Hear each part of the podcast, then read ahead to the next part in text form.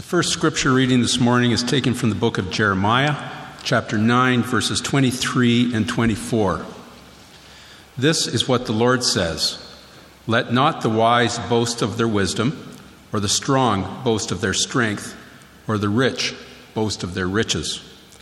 But let the one who boasts boast about this, that they have the understanding to know me, that I am the Lord, who exercises kindness justice, and righteousness on earth.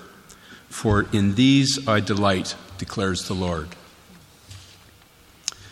And the second reading this morning is taken from the book of 1 Corinthians, chapter 1, starting at verse 18 and going to the second chapter, verse 5. 1 Corinthians 1 18. For the message of the cross is foolishness to those who are perishing, but to us who are being saved, it is the power of God. For it is written, I will destroy the wisdom of the wise, the intelligence of the intelligent I will frustrate. Where is the wise person? Where is the teacher of the law? Where is the philosopher of this age? Has not God made foolish the wisdom of the world? For since in the wisdom of God the world through its wisdom did not know him, God was pleased through the foolishness of what was preached to save those who believe. Jews demand signs and Greeks look for wisdom, but we preach Christ crucified, a stumbling block to Jews and foolishness to Gentiles. But to those whom God has called, both Jews and Greeks, Christ the power of God and the wisdom of God. For the foolishness of God is wiser than human wisdom, and the weakness of God is stronger than human strength. Brothers and sisters, think of what you were when you were called. Not many of you were wise by human standards, not many were influential, not many were of noble birth. But God chose the foolish things of the world to shame the wise. God chose the weak things of the world to shame the strong. God chose the lowly things of this world and the despised things and the things that are not to nullify the things that are, so that no one may boast before him. It is because of him that you are in Christ Jesus, who has become for us wisdom from God. That is, our righteousness, holiness, and redemption. Therefore, as it is written, let the one who boasts boast in the Lord. And so it was with me, brothers and sisters. When I came to you, I did not come with eloquence or human wisdom as I proclaimed to you the testimony about God. For I resolved to know nothing while I was with you except Jesus Christ and Him crucified. I came to you in weakness with great fear and trembling. My message and my preaching were not with wise and persuasive words, but with a demonstration of the Spirit's power, so that your faith might not rest on human wisdom, but on God's power. The word of the Lord.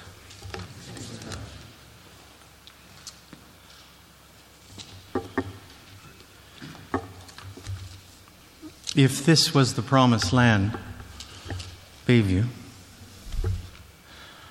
and you are a class that has felt the two campuses, then you have just heard the word of the Lord from Moses.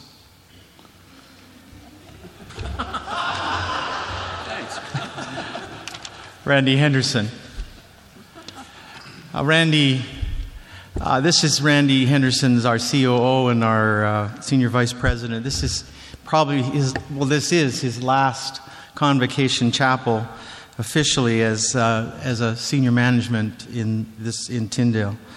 And I don't think anybody realizes what Randy and lots of people, he will tell you this, walking with him, uh, went through uh, to get us to the promised land. Uh, it took eyeballing banks. There's only Randy could do coming out of the work that he had done for years and uh, in, the, in the business world. Uh, it took tenacity, It took an amazing ability to just kind of dogged determination when uh, he would come into my office almost on a daily basis and say, We have another surprise. I got so sick of seeing him at the door. it's another surprise. Um, none of these surprises uh, were usually of our making. Uh, they were usually some new thing that was being imposed on us. But this is a chance for us as a community of learning uh, to say thank you. Randy, we're very grateful for all that you did.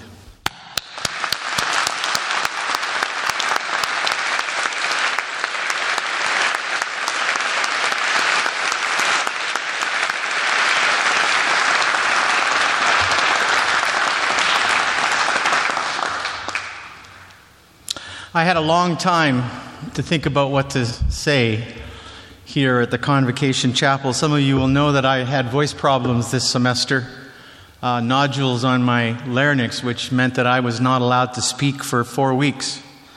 Uh, I was on a forced silent retreat for all you spiritual formation uh, people. That may, may be your idea of a great time. It's my idea of hell. and, uh, and it was not easy. Um, but it did give me lots of time to think and to ponder. I looked over some of the passages that I had preached on in other convocations. One was the Jeremiah passage. So, for you that were thinking that I was going to preach another sermon on that passage, uh, no, because it was so obvious that the cross, this walk toward Easter, is part of our journey as we go from convocation and we move to Palm Sunday and then Holy Week, and then we move into Good Friday and a celebration of the resurrection on Sunday. And I was fascinated by something that I found out.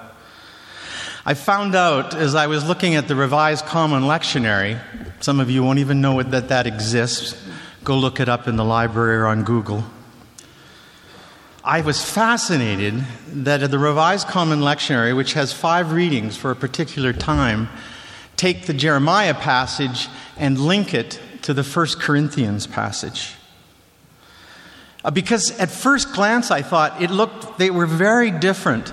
The Jeremiah passage has this prophet writing to a people in rebellion against God, a time where Jerusalem is decaying from the inside out, and, and the prophet is urging them to return to the things that they once knew and lived by. And then, with a sense of challenge, Jeremiah gives kind of his line in the sand, and he says, You want to boast? Then boast in this that you know me, that you actually know me, and that I am Lord. If you read that passage, those are statements about what counts and what doesn't, about what really matters to God. And to you moving toward graduation, you would do well to hear these words in Jeremiah. But the Corinthian passage is so different. Paul is writing to the early church at Corinth. He's writing to them in their early formation, and, and it is Jew and Gentile. It is, it is a mix of people. But listen to how he echoes the words of Jeremiah. For the message of the cross is foolishness to those who are perishing, but to those who are being saved, it is the power of God. For it is written, he says, I will destroy the wisdom of the wise, and the intelligence of the intelligent I will frustrate. Therefore, as it is, as it is written, he says in verse 31, let one who boasts boasts in the Lord. Do you hear it? Two very different contexts with very, very similar themes. I mean, it would be easy to come to a university or a seminary like Tyndale and still hold to this delusion that somehow wisdom, intelligence, strength, and power, and wealth those are still the things that might be my grounds of security. Some of you will win rewards for writing and your ability to synthesize and think through matters. Your intellectual skills have emerged here, and you will win rewards for that.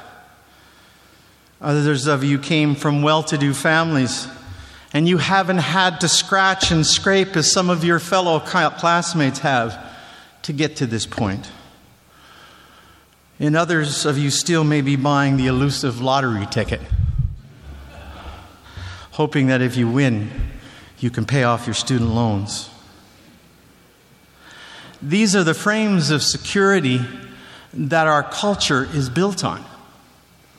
Jeremiah says they're delusionary themes, the direct opposite of what God is about. Paul simply says they're foolish. Let those who boast boast about the Lord. Both of these passages are statements about perspective, about grounding ourselves in the right places. Uh, one quick side comment before we move on. It would be easy for someone to read these words and say, See, I don't need to learn to dig deeply into my mind and be formed educationally. You sitting before us in black robes, you surely know that that's a hollow idea. I stand with Dr. Frank's marvelous job in chapel a couple of weeks ago, who spoke to this whole idea.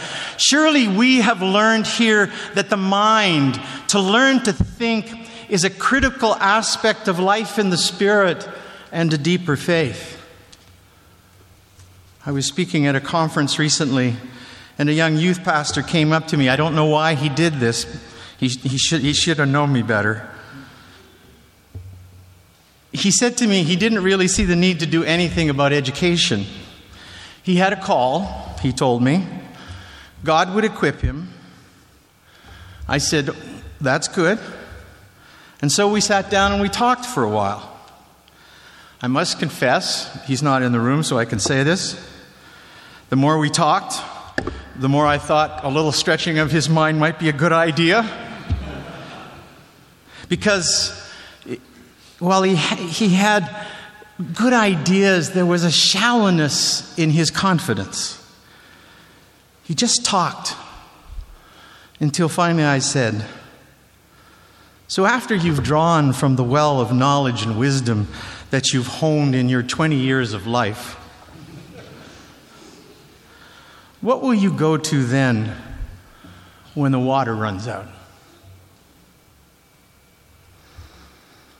There was a bit of a silence, but he had not yet learned that there was more to life than his own world. Both the Jeremiah passage and the Corinthian passage are simply grounding statements. It's about keeping first things first so that all of the other aspects of life have perspective. It's this intricate relationship between the knowing God factor that He is Lord and acting upon that knowledge. And that's why these passages in the Common Lectionary are linked together and why they are so important today for you who have accomplished so much academically. In the Corinthian passage read this morning for your convocation, one word keeps coming up over and over again, and it's the word foolishness. You can't miss it when you read the text.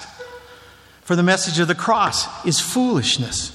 Has not God made foolish the wisdom of the world? For since in the wisdom of God, the world through its wisdom did not know him, God was pleased through the foolishness of what was preached to save those who believe.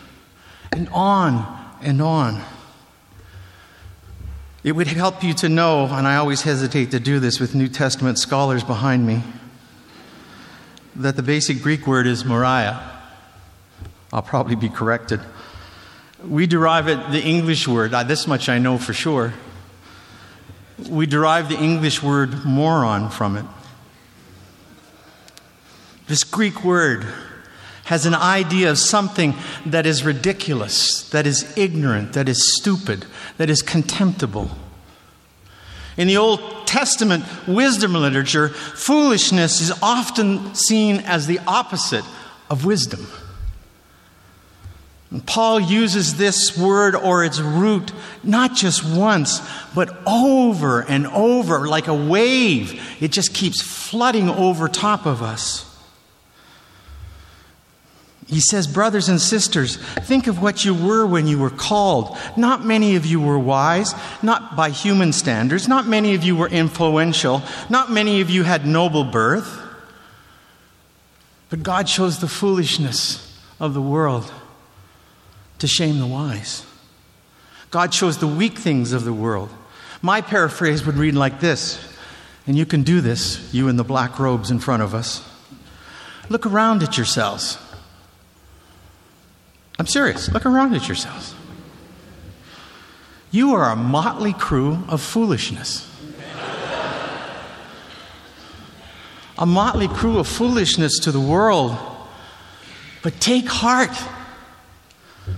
What a great example you are of God's wisdom. Brothers and sisters, think about what you were when you were called not wise by human standards, not influential. Not many of you were noble. But God chose the foolish things of the world to shame the wise. God chose the weak things of the world to shame the strong. He chose the lowly and the despised things of this, so ultimately no one could boast. Looking out at this graduating class, we could say, what a witness for Christ you are. A motley crew of diversity, of weakness and strength, of possibilities and potentials. An amazing group of people that reflect God's wisdom through the foolishness of humanity. We've tried to do our best for you here. Some of you came at the onset of your movement into adulthood, and this university, this unique and deeply faithful place of learning, asked you to grow up, implored you to question, to grasp knowledge and wisdom that would enable you to think about the world that you will navigate through the lens of faith for the rest of your life, not just for a job, but for living. And you have dug a deep well here you have been formed by life together in a community of learning. You have been deepened in your ability to think and to reflect on a world where truth appears to be up for grabs. Time magazine's cover is Truth Dead? You've been asked in a world that is slowly being diminished to a reality TV show to form deep character character of integrity and holiness and faithful living, which, while seemingly foolish to the world, is in fact the wisdom of God. Others of you came to this seminary at a different stage in life. Perhaps as a career shift, a sense of calling, or a deep desire to take time to integrate your faith in the midst of the vocational call that you've been living and you've dined at the table of knowledge, of spiritual wisdom, and you've opened yourself up to formational identity that has stimulated a missional imagination in you. But you would do, you would do well to remember these two passages this morning. And at this graduation ceremony in a few weeks, you would do well to remember this. God chose the foolish things so that no one might boast. One of my key spiritual mentors in my young adult formation in my early 20s. I've shared about him in other sermons. He was a professor of economics at the University of Regina. His name was Fred Anderson. He was a remarkable man one of the experts in transportation in the country. He was a consultant to provinces and federal governments and international conferences around the whole idea of transportation. I still remember the day when I was up at his cottage, which had no phone service, and an RCMP car came up this dirt road to get him and to take him into town because the prime minister needed to talk to him. By all standards of the world, he was a made man. He had the cat by the tail. Admired for his intellect, a PhD from the London School of Economics, a person of power and influence, his opinion mattered nationally and internationally. And he was secure financially.